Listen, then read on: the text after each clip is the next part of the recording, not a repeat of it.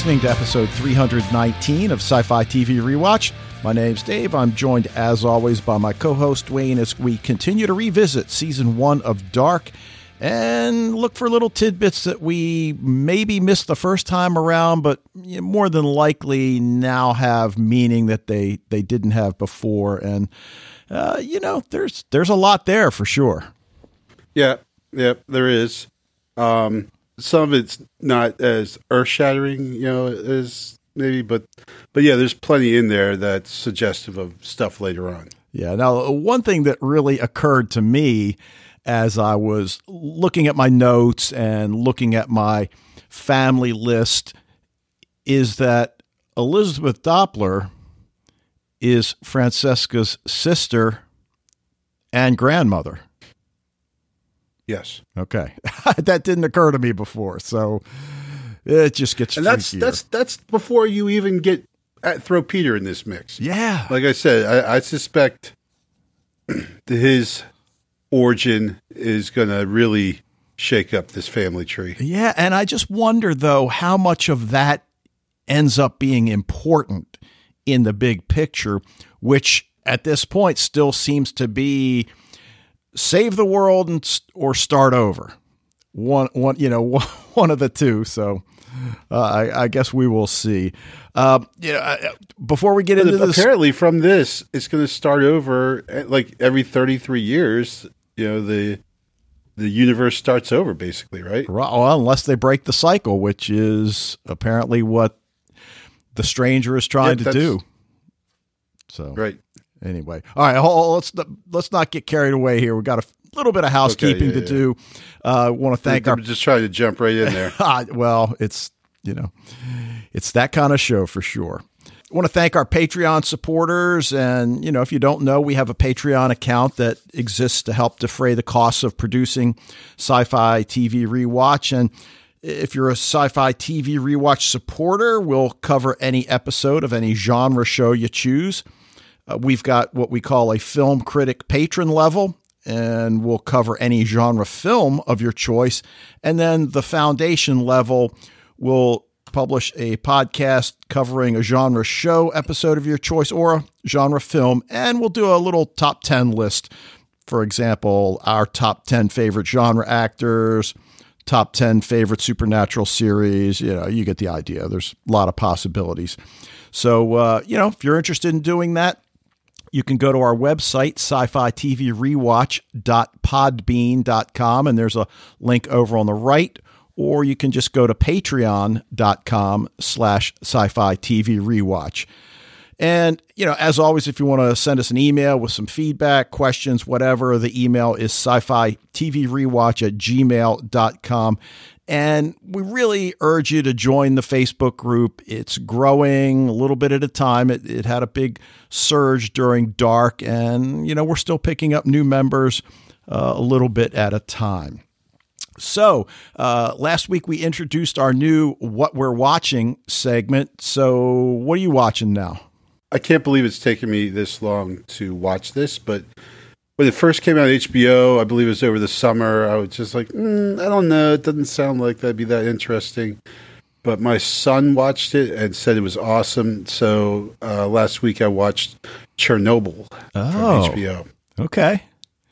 Have you seen it yet? I have not. And I, you know, it's not really the kind of thing that I like. And, and maybe you don't, you I, think I know. Maybe not. I know. But it is. It's so good. It's so well done.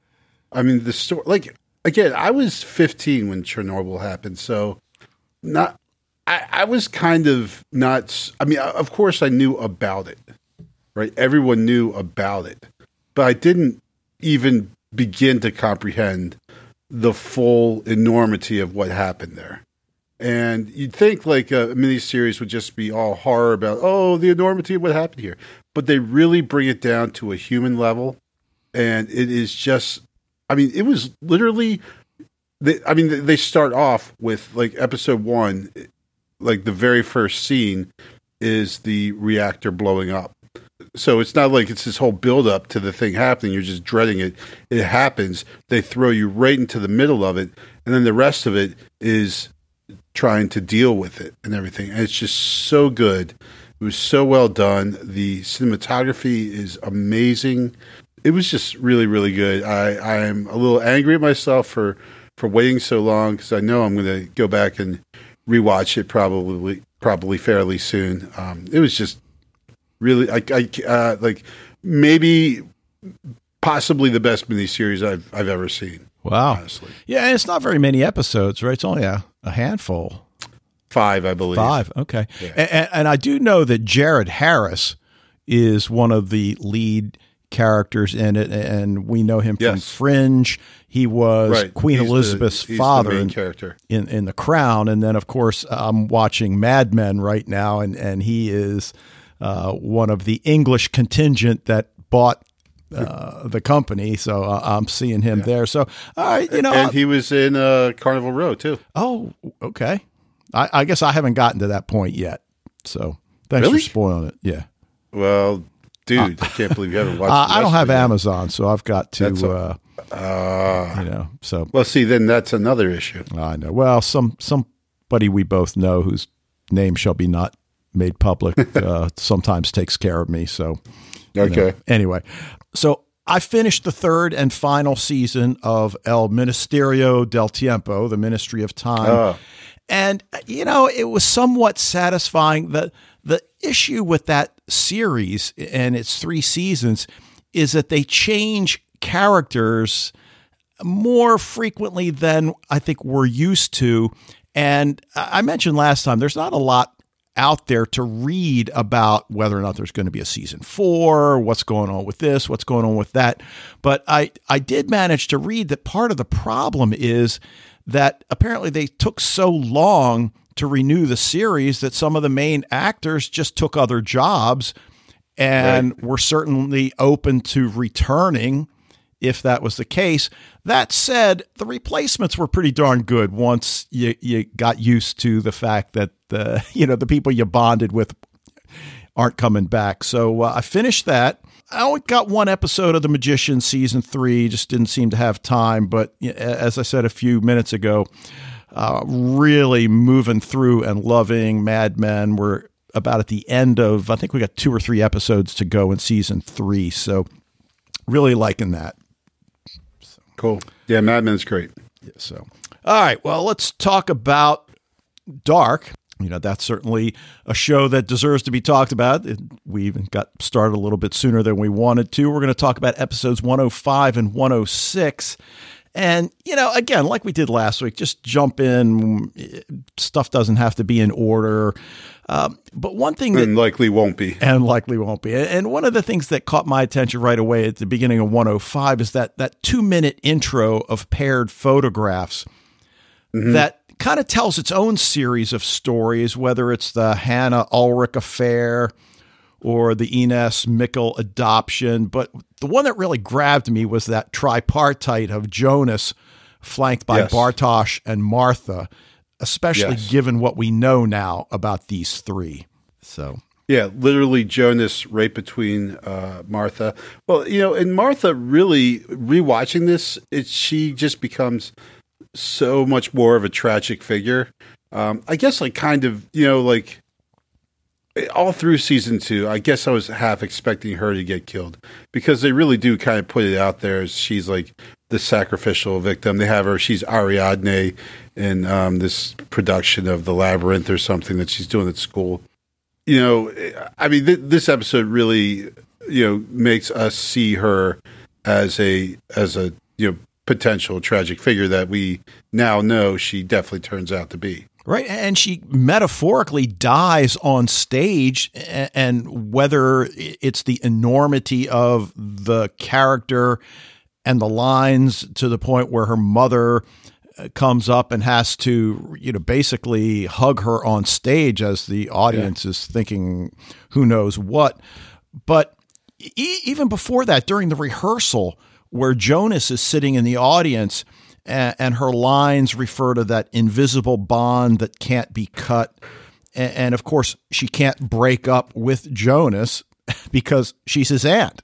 So you right. know, she, she can break up with him romantically, although that isn't really how things turn out, at least what we see. But there's yeah, always but we, we get like the, the the sense that there's like beyond just that that D N A link between them, that there is really something where what Jonas keeps telling her that I, I can't remember what the line is, but basically we were meant to be. Yeah. Um, and you, you really get that feeling. So you know, of course, when they start saying things like that, you're just like, well, clearly Martha's going to be killed then, you know, like they're, they're setting her up to be the, this huge love of his life. And well, there we go. Uh, I just, we, I don't think we could have expected how she was killed. Well, and you kind of alluded to something that, that I even have in my notes. You know, they're talking in her dressing room, and of course, everything that they say takes on more meaning. Why did you call me this morning and not Bartosz? And it's almost as if she knows something about what's going to happen to her, as you just alluded, that she anticipates her own death. And then, of course, knowing what we know about Martha two point oh and having seen Fringe, we start to wonder... Yeah. You know, what are we going to learn down the road? Well, yeah, because the new Martha, you know, right away was just like, I'm not your Martha. You know, like almost like, step back, big boy. You yeah. know, there's there's nothing between us. But she definitely knows, seems to know more about what's going on than Jonas does. And again, I wonder if his meeting her is part of this fatalistic scenario that leads to him becoming Adam. Uh, and, and then we get that scene even a little earlier than than that, where Jonas and Bartosz are doing bong hits, and Bartosz... Well, it looks like just Jonas, actually. Oh, yeah?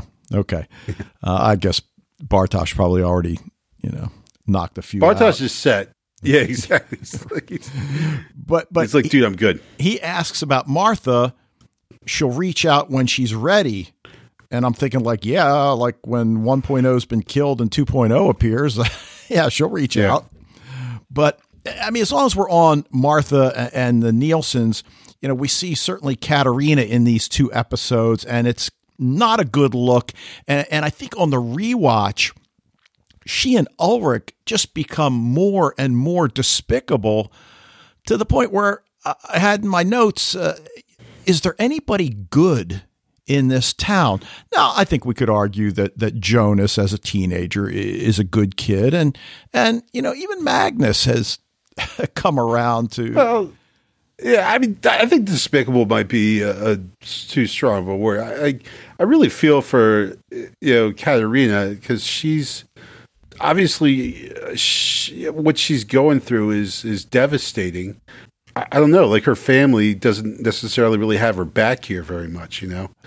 Um, but, uh, you know, she's making it difficult, obviously. And, and Ulrich, of course, you know, he's having trouble facing the consequences of what he's done. And he, and he's going to, I guess I see him, and I, I don't know if how harshly I judged him. I guess I'd have to go back and listen to season one again to hear how harshly I was judging Ulrich back then. But he certainly makes his own bed here, you know, and then tries to just get out of it, and it's even worse, you know, and, and the way he, when Katharina a- asks him point blank, are you cheating on me? Which he pretty much knows the answer to that already, but he still is going to go and lie through, you know, he's not going to, he's not going to fess up here and everything. Right. And there's um, that, there's that hesitation before he even answers, like he's thinking about how to get right. out of this.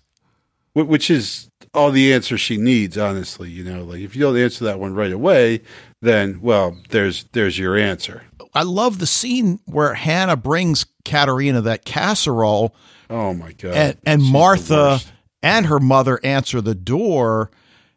And what I'm wondering at this point, not so much about the affair, because as you said, I, once she hugs Hannah, I think the recognition on her face, she's starting to put two and two together. But what really strikes me is whether or not she remembers how badly she treated Hannah when they were kids.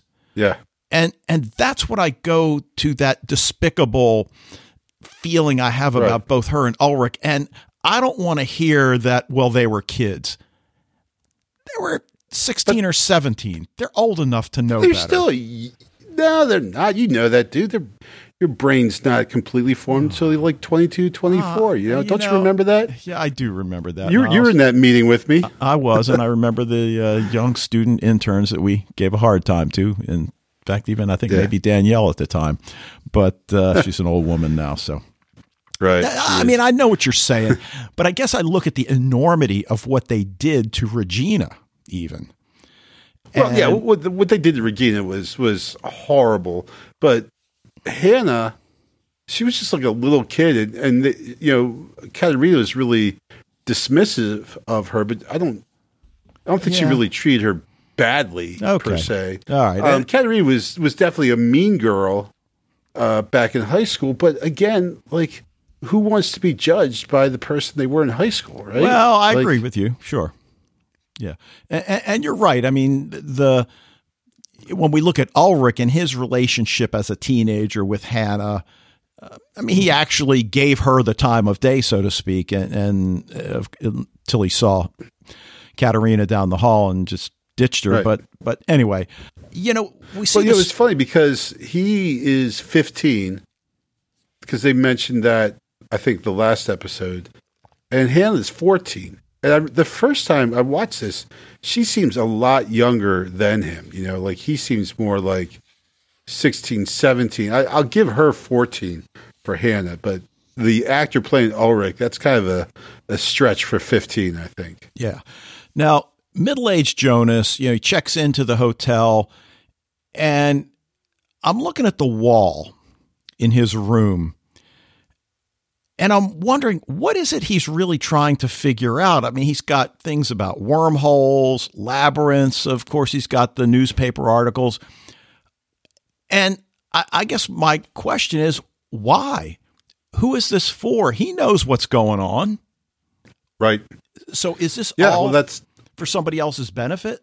Yeah. Well, yeah, we, we talked about that, right? Because he wrote, you know, instead of where is Mikkel, he wrote when is Mikkel. Yeah. Well, he knows when Mikkel is, like. So he doesn't need to write that for himself. So I guess, yeah, he is writing it for someone else. Um, for for me, the middle-aged Jonas becomes the really kind of like almost this linchpin character. Like he's, as we said before, he's the guy who becomes Adam. So how does that happen? And because he knows he becomes Adam, right? Yeah. Because Adam told him when he was much younger. So he totally knows that. And yet he seems like he's doing everything he can to, you know, to help things along.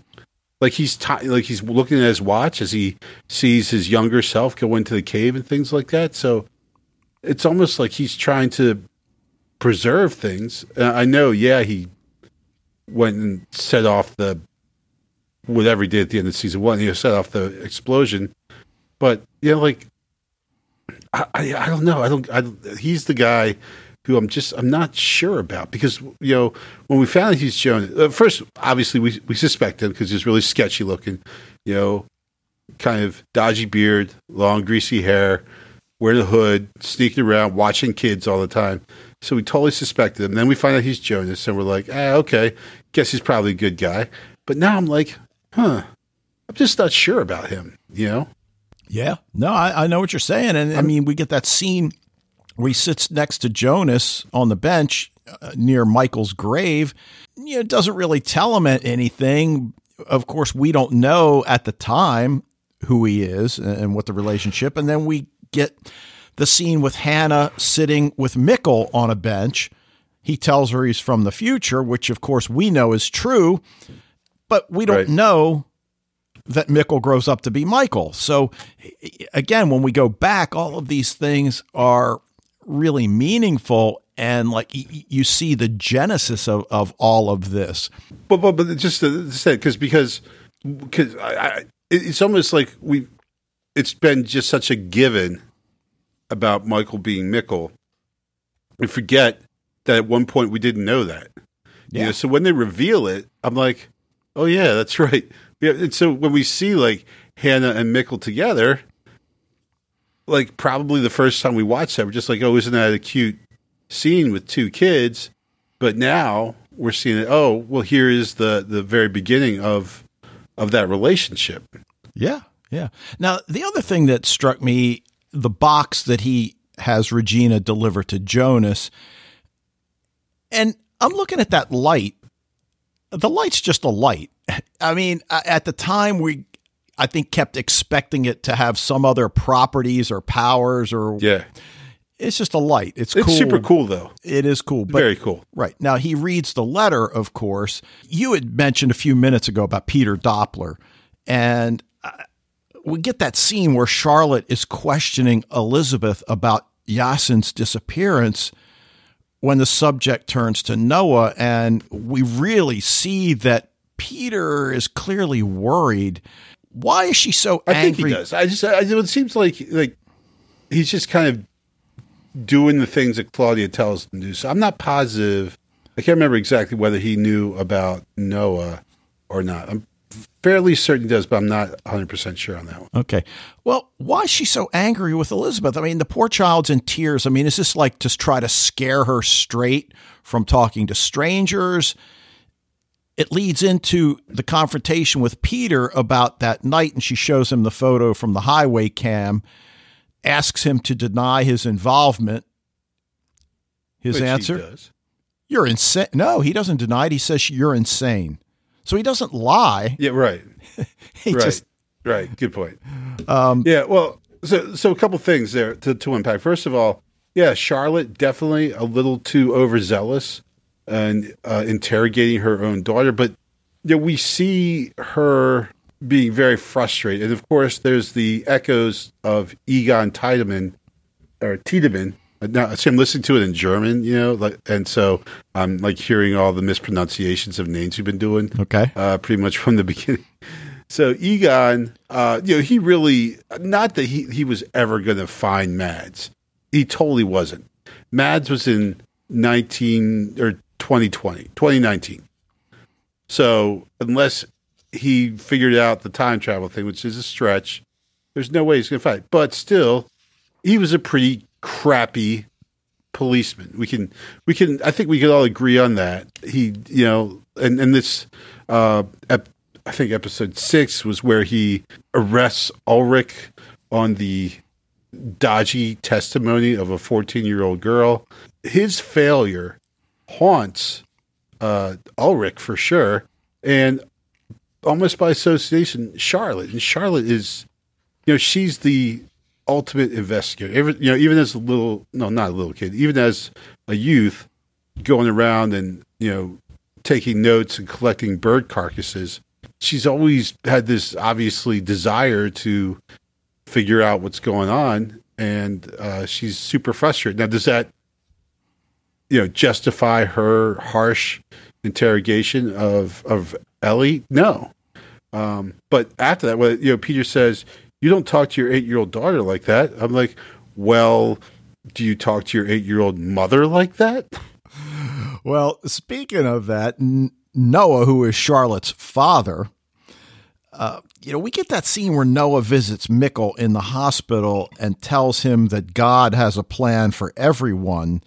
And what strikes me now is that God has a plan, or Adam has a plan for everyone, because as things turn out, uh, the plan is for Michael to kill himself, and the cycle continues. So I'm not sure why he visits Mikkel in the hospital. I mean, is there a, you know, even on the rewatch, I'm not sure what the point of that really is.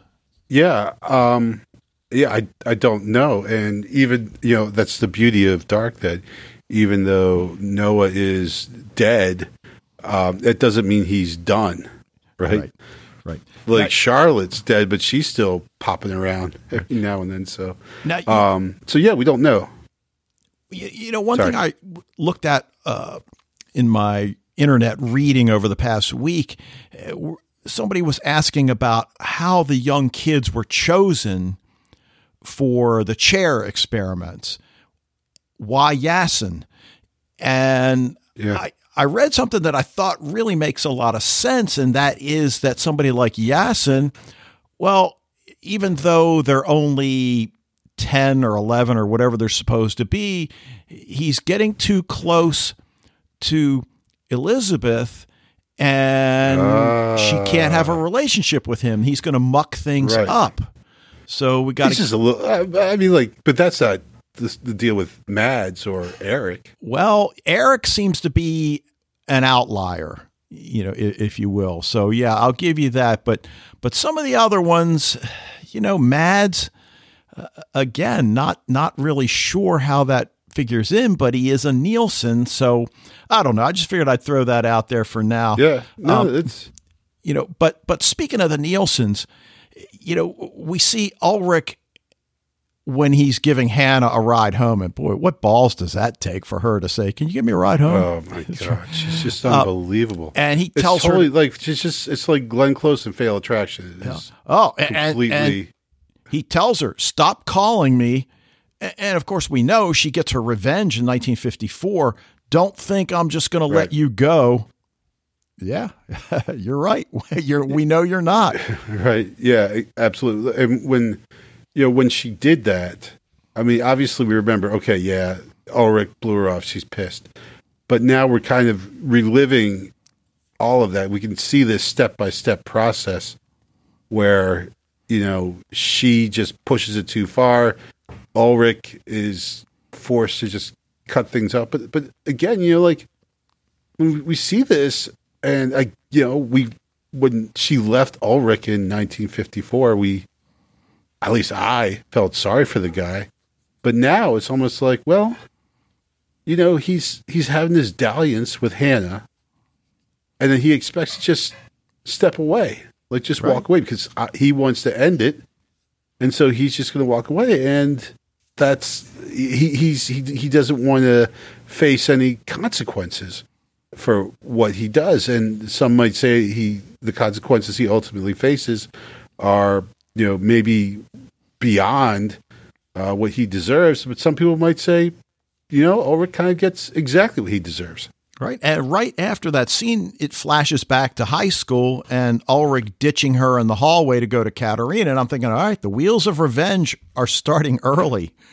Yeah. Uh, now, Ines tells the social worker that she had a son who died just after birth. Right. At, at the time, it doesn't really mean much. She just no, seems man, like a single anything. woman. But now, is that significant? Does she have a husband? Not that we've heard of. I mean, we know her yeah. father was Daniel Conwald, who was in charge of the fifty-three investigation when those bodies were found at the power plant construction site. But uh, there's still stuff out there, I think, about her that that has to be important. Yeah. And well, absolutely. I, it, it's almost like for every character where there's negative space around them, we yes. wonder what fills up that negative space. Right. Dude. So was she just told that her child died? Exactly. Yeah. So. Right. Or did she give her child up to Sigmundus and she just tells people this? Okay. Or is she just goofy and she just makes this up and everything? I mean, when we first, when, when she first says that, then, uh, you know, later on, or I guess even this episode, we realize, well, she's, you know, Mikkel is becoming her child. You know, she's obviously replacing the child she lost with Mikkel. Okay, we get it. But you're absolutely right that now, especially with the way things are, like, yeah, w- what's the deal with that kid? Who's the father? All these questions. If we don't know, then, like, like with Peter, like, you know, just what is the deal with that? Like, we didn't know a lot about Charlotte and Elizabeth, and then we found out it was massive, you know, so. Yeah. Well, Charlotte's now got a sketch of her father. So right. she doesn't exactly. realize it's her father. She can get it framed and put it over the fireplace. Right. Uh, but then the, la- the last thing that I wanted to mention is that scene there towards the end, Ulrich's arrested for rape, and that song and the lyrics are me and the devil walking side by side, playing over that montage that includes Noah's car letting Bartosz out. And now we have to look at it as maybe a misdirect because, of course, we're thinking, all right, is Noah the devil or is he at least evil? But then there's Hannah, who we know is evil. Nothing's going to change in yeah. that regard. And then we get the shots of the stranger and Jonas, who we know are trying to stop the devil, a k a. Adam. So at the time, it was just a cool sequence, now it's it's fraught with meaning. Uh, right, absolutely. This is that's the thing. Like, there's not necessarily like huge things here, but there's like all kinds of like little things, you know. Yeah. Uh, anything else about one oh five you want to mention? First of all, you know, the idea of the labyrinth. I, I, actually, I shouldn't bring this because I know we talked about it a ton when we first talked about season one. Um, but th- this idea of the the labyrinth and Ariadne and her story um, becomes, and of course, all the labyrinths up on the wall and middle-aged Jonas's room and everything like that. Um, that, you know, this labyrinthine plot here obviously is, you know, indicative of, of this whole thing of Jonas. The further he, he tries to get out, the more he gets trapped inside, you know? Yeah. And, and um, yeah. And, and, you know, as long as you bring that up, I mean, in, in this episode, you know, we've got the play. Martha's wrapping that red yarn around their wrists to bond them. And, you know, right. uh, something I didn't notice the first time, it probably doesn't mean anything. You know, we, we talked all in season one about uh, eye patch guy, Wohler. Did you notice the male actor is missing his front tooth? No. Yeah. I'm thinking, all right, what's that all about? Probably yeah, nothing. I don't know. I didn't see that. You know, but never sever that bond connection to the red string in the caves. Uh, I, mm-hmm. I, I think we're certainly supposed to see that. And she says, I'm a loose end in time. In death, I am all alone. And then that's when she starts to get emotional, cries. It's almost like we said earlier, as if she's foreseen her own death at Adam's hand or somehow recognizes, even though she maybe can't put her finger exactly on what's going on. I mean, what is it that causes her to break down? The other thing that I noticed, the scarf she's wearing is red, like the string and the yarn. Mm-hmm. And then I love the scene when she comes into Magnus's room and says she wants to talk and, and, you know, he's being like a big brother, but then he lets her lie down with him. And, and she says, will things ever be the same again? And I'm thinking like, uh, yeah, cycle. Right. Yeah. And then you don't actually know your parents, which in a lot of regards kind of sums up a lot of what's going on. In, in, unless you're Mikkel, and then you Mikkel. know him way too well. Right, right. That, did you notice Katharina sitting on the same swing that Ulrich and Hannah? Yes. I, I assume it's the same swing. Yeah, I just hope she washed that thing off. Maybe it's rained in, in yeah, yeah. since then. Um, well, I guess that's in the, that's yet to, well, no, that, that, wait, when the, Yeah, that already, that already happened. Yes, right, obviously. Okay. Right, right. Now, we get the zoom in on the class pictures, and I'm not sure why a nineteen eighty-seven right. class picture would still be up in, because I think that zoom in was in twenty nineteen, although I could be wrong. But even if we recognized Mikkel in that nineteen eighty-six or eighty-seven class picture, which I'm sure we did at the time, obviously, now we know that that's what's going to verify for Katharina right. the fact right. that this time travel story may be true, and that, that it, you know, now I've got another avenue to find my son. So it just verified for us in season one what we already knew, you know, not yeah. so much now. Well, it's also funny because we think of this woman who is now so driven and obsessed to, you know, to, to do for her children. When she was sixteen, she said, uh, no kids, never. Yeah. Right. That's like her condition with sleeping with Ulrich is that, no, this is never going to produce kids, ever, not happening. And of course that didn't work out so well. There, there was, uh, when Noah is speaking to Mikkel, uh, the shot, when they show Mikkel, is the camera's like basically in his face. The pillows and the covers are all around him. It looks like he's sitting in a coffin.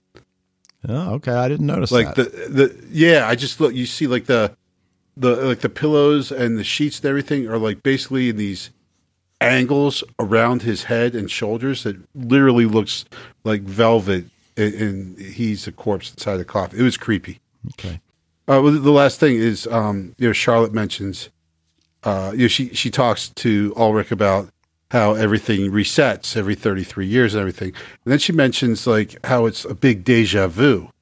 And I'm like, oh, well, that's that's something that comes up a lot. You know, like this idea of deja vu. Mikkel there says there's no magic, only illusion. So it's almost like, is all of this like some kind of illusion or dream or something, you know, like, you know, this whole thing with Mikkel and magic and Houdini and escape. I just feel like this is all meaningful, though, right now, even now, we don't really know how it's meaningful. Wow.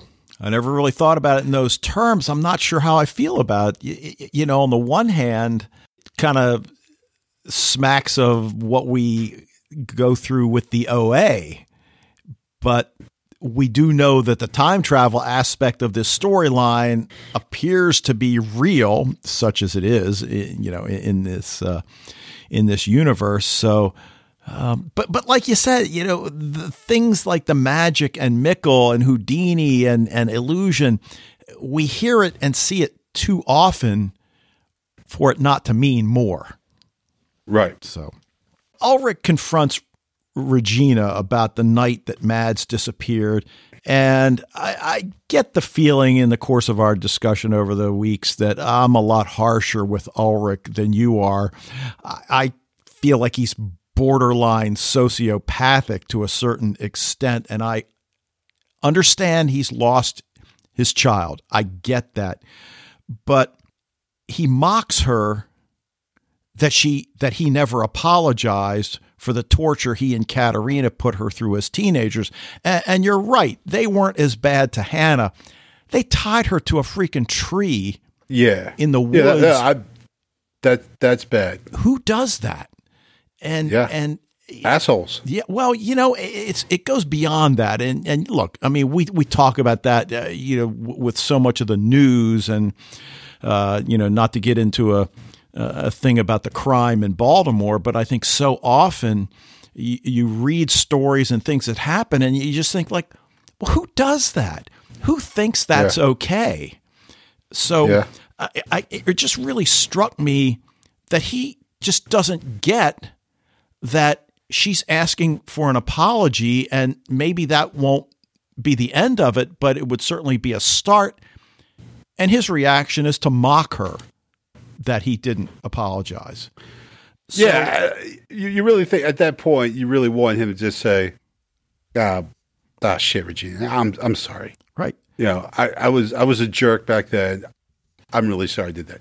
But no, yeah, you're right. He goes the opposite direction, right? Which is not cool, right? And we learn, and, and again, we learned this the first time around that that Mads, when he disappeared, was protecting her from Ulrich and Katharina. But the question then comes up, now that we know what we know, who made the decision to snatch Mads? Was it Noah, right. Adam, Helge, uh, Helge, Tronte? I mean, all of these people are involved. Now, the other thing is, and we've pointed this out, but but it really strikes you on the rewatch, those Nielsen's really know how to bang on a door, you know? And yeah. Ulrich banging on Hannah's door and confronts her about what she did, you know, back uh, when she accused him of raping Katharina. But, uh, and then again, I know we talked about it at the time, but it never gets old when Katharina decks Regina, who, to be fair, does provoke her. But then that she line, did. Tell them who their mother really is, which again, at the time we're thinking, yeah, you're, you know, tell them who your mother really is. She's just really this bitch, this mean girl. This, right, but, right. But now knowing what we know, yeah. I mean, it right. could be anything.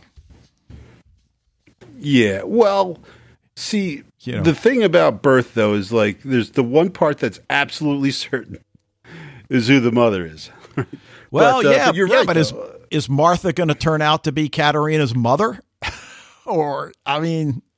and daughter? Yeah, I, yeah, I right. mean, I guess I took it like that. Yeah, yeah it could. Well, you're, you're right. It could be. You know, like I said, I mean, once once they made Elizabeth, Charlotte, her own mother's mother, that pretty much meant that anything freaking goes at this point. Right. Now, Jonas is in the caves. Uh, you know, he finds that red string lead which I think we maybe assume the stranger puts there uh, for him to find. And, and, you know, we talked about the red string on his bike last week. Does the stranger put that red string on his bike as some sort of uh, clue, catalyst, I, or does it just not really mean anything? Does he realize? Well, you know, but he, he follow, does he follow the red string into the caves?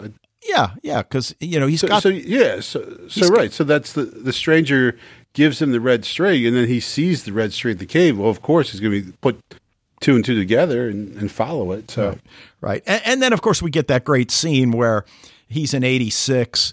Uh, he finds himself at that familiar bus stop when Hannah and her dad drive up and ask if he needs a ride. Does he realize that this is his mother? It, it appears he does after the father calls her Hannah. But mm-hmm. uh, of course, we know the whole time that, that it is. It does seem as if he figures it out. So that was pretty cool. Yeah, well, and you wonder if he ever knew his maternal grandfather, because you think, like, his grandfather would not have, Jonas would have memories of his grandfather where he didn't look probably that much different than he looks right now. Okay. You know? Yeah, yeah, sure. So, like, you think, even though it would, he wouldn't necessarily recognize his mother right away, probably, if he knew his grandfather, I'm sure he would have recognized him right away. But, on the other hand, we have no, you know, concept of, of Hannah's family other than really this scene. Right. We've talked about this before with different groupings. Uh, you would think they have family photographs, but who the heck knows? Um, well, they're all they're all up in the wall of the bunker. All right. Now, uh, the last thing I guess I wanted to bring up for uh, this episode is Franziska's necklace that Magnus finds, you know, when he goes and checks out the metal box that turns out to be empty. And he finds that necklace next to a empty condom wrapper, a dirty mattress. And of course, we know what's going on in his head. And I think because it was going on in ours at the time. Exactly. That she's some kind of a prostitute, but that mattress is just so disgusting. I just can't. Yeah, it's disgusting. Oh my God. Anybody. But, Ugh.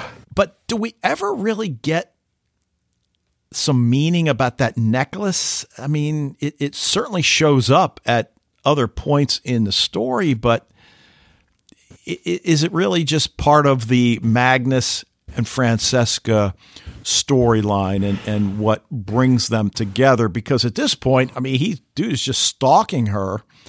And, yeah, a little bit, right? Yeah. And uh, I mean, we know they get together. We know they reach a point where they're still together in the future at age uh, fifty-five, sixty, sixty-five, whatever it is they are. Yeah. Um, back in nineteen twenty-one, I said in the future, in, in, right. in their future, but their future right. in the past. Oh, the, oh, the other thing, Peter and Tronte in the bunker. Yeah. We know they've got the book. We know they've got the dates and the time. So the, it's like they're well, we waiting for it to happen. Right. Why do they need to be in the bunker when it happens?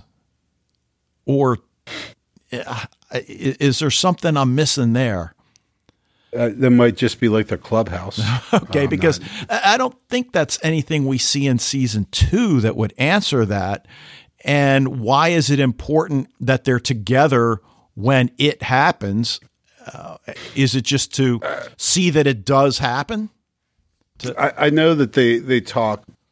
You know, when it's finally revealed that they're not behind all this and that they're working with Claudia, I feel like they there's a lot of information there that they revealed about that that I really can't remember. Mm-hmm. Um, but I don't know if, like, I don't think all those questions you just said, I don't really think they answer them this season, and they definitely don't in season two.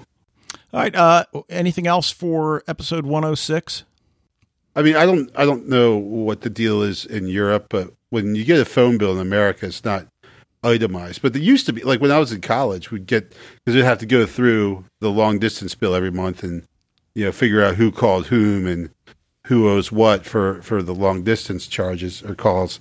You know, apparently uh, Ulrich gets an itemized list of his phone calls, and despite carrying on an affair with Hannah, just leaves the phone bill lying out on the table, which is not a solid move right, cheating on your wife. Right. Now, I, I wondered about the same yeah. thing. And, of course, that comes up in Mad Men as well. Uh, but we're talking nineteen sixty-two at that point. And as you say, yeah. the, the calls were registered on your phone bill, even the local calls. But I wonder if it has something to do with the fact that they're using cell phones, because it, it seems to me when I first got my cell phone, which was, oh, I don't know, obviously in the mid to late nineties or, or something, it seems to me that the phone calls were itemized, but we're in twenty nineteen in Germany. So is right. that just a plot device? Um, you know, I guess Fred I think or so. somebody else can, can tell us about that. Right. But, uh, yeah. All right. Anything else? You know, one thing that, even though Alexander uh, is really sketchy, his past very sketchy, you know, hiding stuff in the uh, nuclear power plant, sketchy, but he's just a really good husband, though, you know? Like, he's so there for Regina all the time, and he's right there to offer support. And when he says, I love you, like, we, you, you just really feel that he means that. Yeah, I agree, and we want to find something in his past because we know what the circumstances were when he showed up back in eighty-six. But as you said, but the other thing that I did notice, it's almost as if he anticipated her having cancer and that it went beyond merely a husband worrying about his wife who he knew was going in for a mammogram or whatever. It was almost as if he knew based on something at the power plant, something, you know, I, I, I don't know, but that, all the nuclear waste he's dumping into the river. Yeah. You know, okay. Like. But yeah. So anyway, I, after seeing Chernobyl, dude, I just, I, man, I can't, I cannot be on board with nuclear power. You know, okay. It's just like, well, just, you know, Jana lying to Egon about where Tronte was to cover up the fact that he's off boating Claudia. Well, but the thing is, I don't know that he was. You know, I wonder whether he was off involved in something to do with Claudia and all of this uh, kidnapping yeah, no, good kids. Point. Yeah, so, true that. True that. Right. E- even though Jana probably assumed she was covering up for her husband's right. affair. Right. So, yeah. And so the, the, the last one, at least, at least for me here. Um, because I did mention Chernobyl, and that was an accident, but at the end of episode six, Hannah tells Ulrich that the rain might still have radioactive material because of Chernobyl, and it, which in nineteen eighty-six, November, it probably did, yeah, honestly. Yeah. That rain that's falling on you in, in West Germany is, uh, you know, probably has, yes, radioactivity in it, for sure. No, no question about it. So. All right, well, why don't we hear what Fred has to say, and we'll be right back. Hello, Dave and Wayne. This is Fred from the Netherlands with some feedback for Dark, Season one Revisited, Episode five and six. First off, one remark about last week's podcast, and it's about Mikkel going into the caves with Egon's stolen lighter. Dave makes the remark, why not using the light on his iPhone? You know, the scene here where he uses it to light his way, so... Right, and there's there's loads of ways they could have come up with a, a plot device for him to, to have something that lights his way in, in the caves. He could have, you know, stolen a um, a flashlight from behind the nurse's desk or something. So yeah, I think there there is some significance to it. Just, you know, right now we don't know what that is. Oh, he's from twenty nineteen. Where the hell's his damn iPhone? Good point. Well, this is so an American-centered remark. I would say using a cell or smartphone instead. A lot of people use Android, you know, surely over here in Europe. And Mikkel is a two thousand nineteen German boy, so if he has a smartphone, it probably will be an Android. Have a look at the map I sent you in my notes. Okay, going into episode five.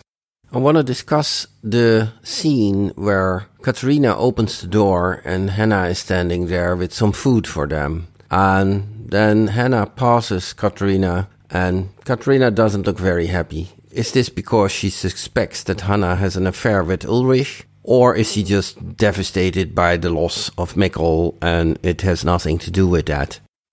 A second hint there is when she says goodbye to Hannah and thanks her for the food, and Hannah is going with Ulrich, she embraces Hannah, but this is very intense and she puts her nose very deeply into Hannah's coat. And then she looks up and she has a very empty, glazed look in her eyes. And I really wonder if she recognizes the smell from Ulrich's hoodie. It's all very subtle, but now you know what happens later. You really cannot think anything else. What I thought was very impressive is how mean and full of anger Hannah can look. After Ulrich shoves her out of the car and says, "Get lost," she looks so hateful. And the same you can see in the young Hannah when she looks at Katharina and Ulrich holding hands. She really is, as I said before, the big bad of Dark.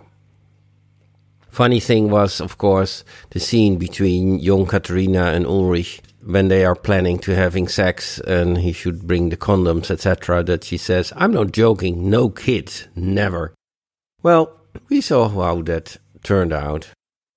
Another thing I wondered is that when Ines in the hospital is talking to the woman of the childcare, that they would put Mikkel in a foster home, Ines is also telling that she had a son that died just after birth. I wonder who was the husband, who was the the guy she had this child with.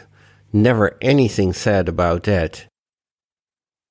I discovered something very strange. If you look at the newspaper article about Mads' disappearance, there is a headline and there is uh, some text under the photo, and it's all okay. But on the right side of it, there is an, a piece of text that looks like it belongs to it, and it but it it says Winden dash, and then the whole story that's told there is somebody who commutes between Düsseldorf and Hamburg, and how the traffic jams are and what he encountered on its way, and has nothing to do with the Winden story. So it, it looks like just newspaper filling with text. I wouldn't expect that actually from the makers of Dark. It's not even a newspaper-worthy article. It just describes somebody traveling from one city to another and how many traffic jams he encounters, and that's more or less it. So, very strange. My two favorite lines of the first two seasons are in this episode. Du bist cool. Nee, ich bin Mikkel. Hallo Mikkel, Junge aus der Zukunft. Ich bin Hannah.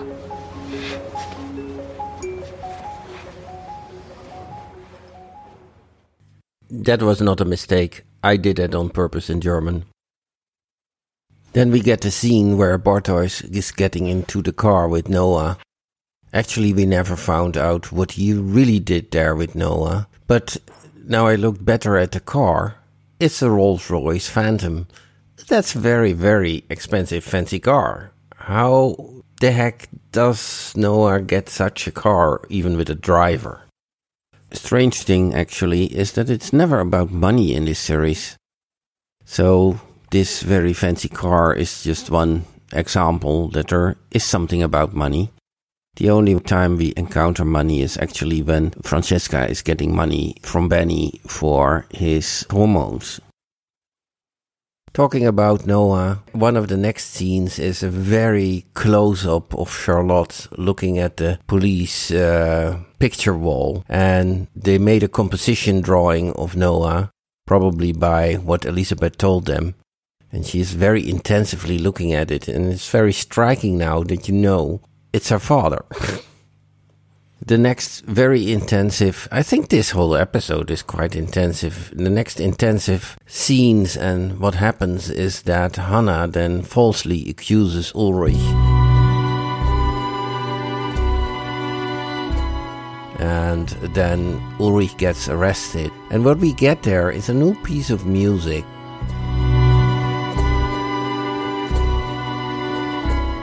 As the most of you know, I did a special on the seven most important pieces of music in Dark, but that was mainly about season two.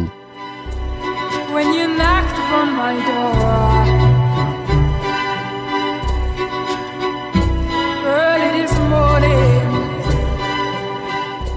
And actually, I think the piece of music that's here behind all these double pictures and young Ulrich getting arrested and the picture of Katharina sleeping and Ulrich next to her just being accused of having an affair, looking very worried.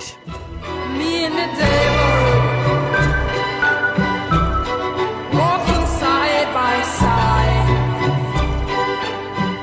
The piece of music, by the way, is by Anja Platkin, which also contributed to the theme song of Dark.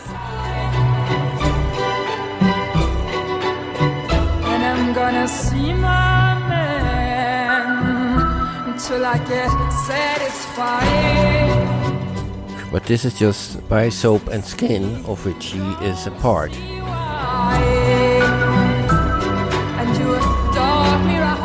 I put a link on the Facebook page to a live version of this piece of music.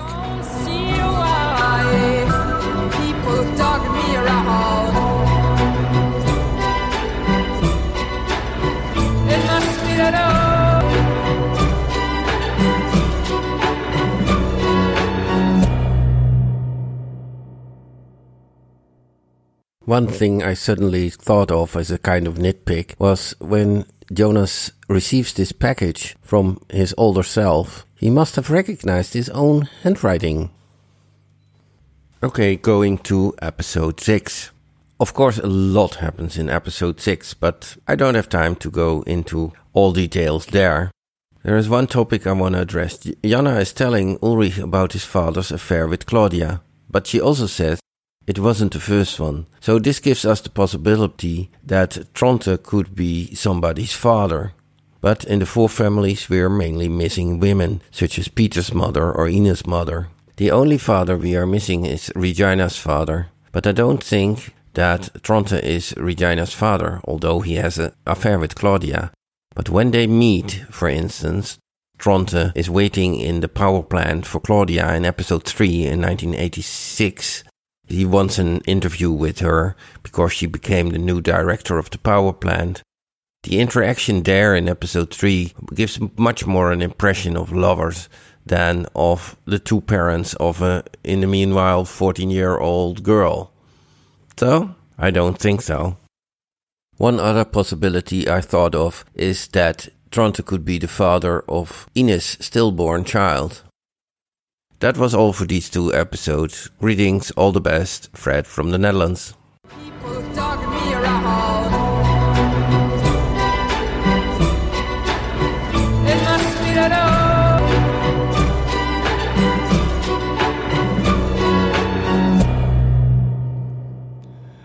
All right, well, the the one thing that I have to touch on, and, and I'm a car guy, and I keep You know, I look at pictures all the time. I'm thinking like, all right, come on. I, you know, I can, I can get a new car. I can get a cool car. There's cool cars you can get for not a lot of money. Rolls-Royce Phantoms are not one of those cars on my list. And, and Fred points yeah. out that Noah pulls up in a Rolls-Royce Phantom. Now, I, I'm guessing, I don't think Fred mentions how much they cost, but I, I'm guessing in American dollars, they got to be one hundred twenty-five thousand, maybe more.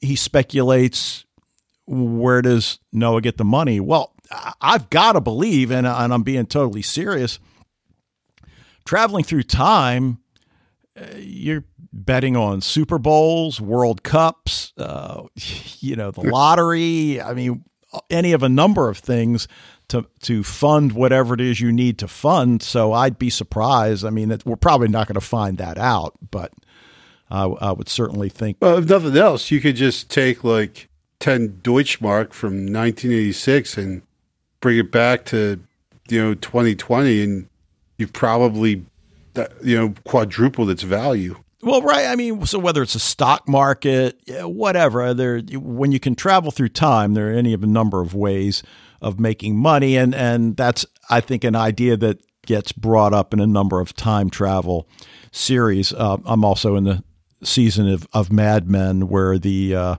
Abigail Spencer, who was the lead in Timeless, is the uh, elementary school teacher. Right. So, yes. Um, And then uh, one of the secretaries, I'm thinking the whole time, where the heck do I know her from? Stargate Universe. She was, you know, one of the lieutenants. Anything else you want to say about Fred's feedback? Uh, nope. Okay. Uh, he's got the one that you you, co- you covered it. Yeah, he brings up the one song that we talked about, "Me and the Devil," and I, in in a way, I'm sorry. I watched the uh, YouTube video. Uh, something about that singer that's a little disconcerting. I'll just say that, but uh, it is a very cool song, um, in the creepiest yeah. of ways, for sure. Yeah, no, it was definitely a cool song. Yeah. I, w- I would like to assure uh, Fred that that I do have an Android phone as well. I'm, I'm not. I haven't drank the the iPhone Kool-Aid. So. Okay. All right. Anyway, Fred, thank you. Um, so before we uh, sign off, you know, Wayne and I have been talking about what comes after this Dark revisit. And it, it doesn't make a whole lot of sense, I think, to revisit season two. I mean, you and I have talked a little bit about it. And I mean, it, it's still so fresh. I mean, once we see season three, then to go back and look at season two maybe is something we'll we'll tackle. But right. I, I definitely see that more as a, you know, pre-season three, maybe we go back and do this for season two. Right. You know, right. But we just talked about season two, and we probably literally would just be saying so much of the same things that we said the first time around. Right. So that still leaves us where we go after Dark. And we've been throwing some ideas back and forth, and you guys are certainly welcome to throw some ideas into the Facebook group. Certainly willing to consider anything, but a show that I've seen the first episode, and I believe you saw the first episode, right? Or or did you just look at the, the preview? The the Russian... Oh, wait, sorry. No, I haven't seen any of that oh, yet. Oh, okay. So there's a Russian series on Netflix. It dropped November twenty-third, eighteen, called Better Than Us, which is robot, humanoid oriented. It has a Humans feel, if you've seen the A M C series Humans. And I've just seen episode one. It's very intriguing. Uh, so we're considering that. And, and I think what, you know, you and I have both said, if we pick up a show and we get to a point where, you know, this isn't doing it for us, we'll just stop. Right? We're not signing a contract, right? right? Nope. Nope. No contract here. All right. So that's something that we're considering. It's called Better Than Us. I'm sure you can track it down on Netflix, but uh, you mentioned the Almighty Johnsons as a possibility. Did we cover the pilot of that? What? Because I've mm, seen maybe I've I've seen season one, and I can't imagine I would have seen it if it wasn't for you bringing it to my attention. I'll, I'll have to go back and look. I guess when you've been doing this for over seven years, things start to elude the memory. So I'll have to go back and look at the at the website and, and see if we ever did talk about the pilot or, you know, where that memory is coming from. But uh, but anyway, we'll keep you guys posted. And like we said, if you have any suggestions, you can throw them into the Facebook group and we'll see what we've got. So. All right. All right. So we will leave it there. Well, that's going to do it for this episode of Sci-Fi T V Rewatch. I want to thank you for joining us. Love to hear what you think about Dark. Anything else going on in genre T V, encourage you to join the Facebook group.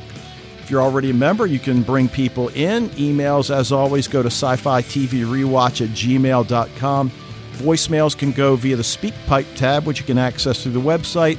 And we'll be back next week to discuss Season one, Episodes seven and eight of Dark. But until then... Oh, I got nothing.